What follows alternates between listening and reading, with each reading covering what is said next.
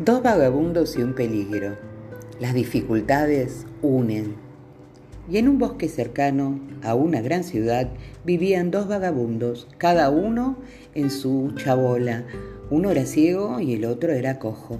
Y a pesar de ser vecinos, hacía tanto tiempo que habían dejado de hablarse que ninguno de los dos recordaba el por qué.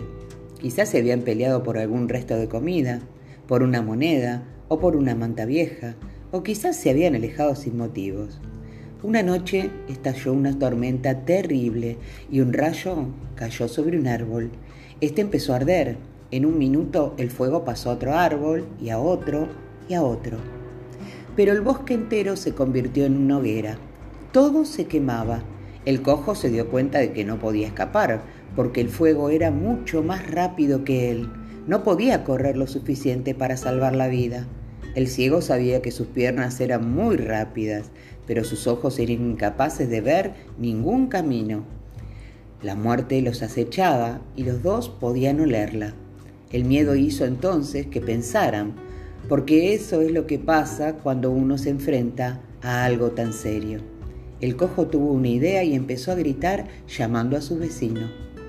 El viejo, guiándose por sus palabras, llegó hasta la puerta de la cabaña y le preguntó qué quería. Tú puedes correr y yo puedo ver. Los dos juntos podemos salvarnos. Dicho y hecho, el cojo subió a la espalda del ciego, que tenía unas piernas fuertes, y entonces, a guiarle a través del humo y de las llamas, corrieron tanto que lograron dejar atrás el fuego y el bosque. Poco después, ya en la ciudad y a salvo, los dos celebraban su buena suerte y la buena amistad que había nacido aquella noche.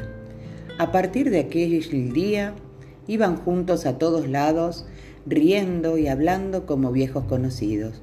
El miedo a morir los había unido para vivir. Para pensar, ¿no? Para crecer. Sumar capacidades y creencias nos impulsa. Los japoneses dicen, nadie es tan fuerte como todos nosotros juntos. Cuando te encuentres en apuros, puedes que te sientas débil o desprotegido, pero piensa que también los demás tienen sus miedos y limitaciones. Por eso debes concentrarte en tus fortalezas, como el cojo y el ciego.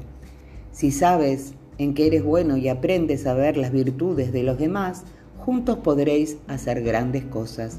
Piensa además que tus creencias pueden dar ala a tus capacidades o hundirlas. Hay personas que nacen altamente capaces, pero no hacen nada. Y hay personas supuestamente discapacitadas que logran cosas extraordinarias en esta vida porque creen firmemente que podrán conseguirlo. Sin duda, hace más el que quiere que el que puede, y más si lo llevan a cabo en compañía de alguien a quien amas de verdad.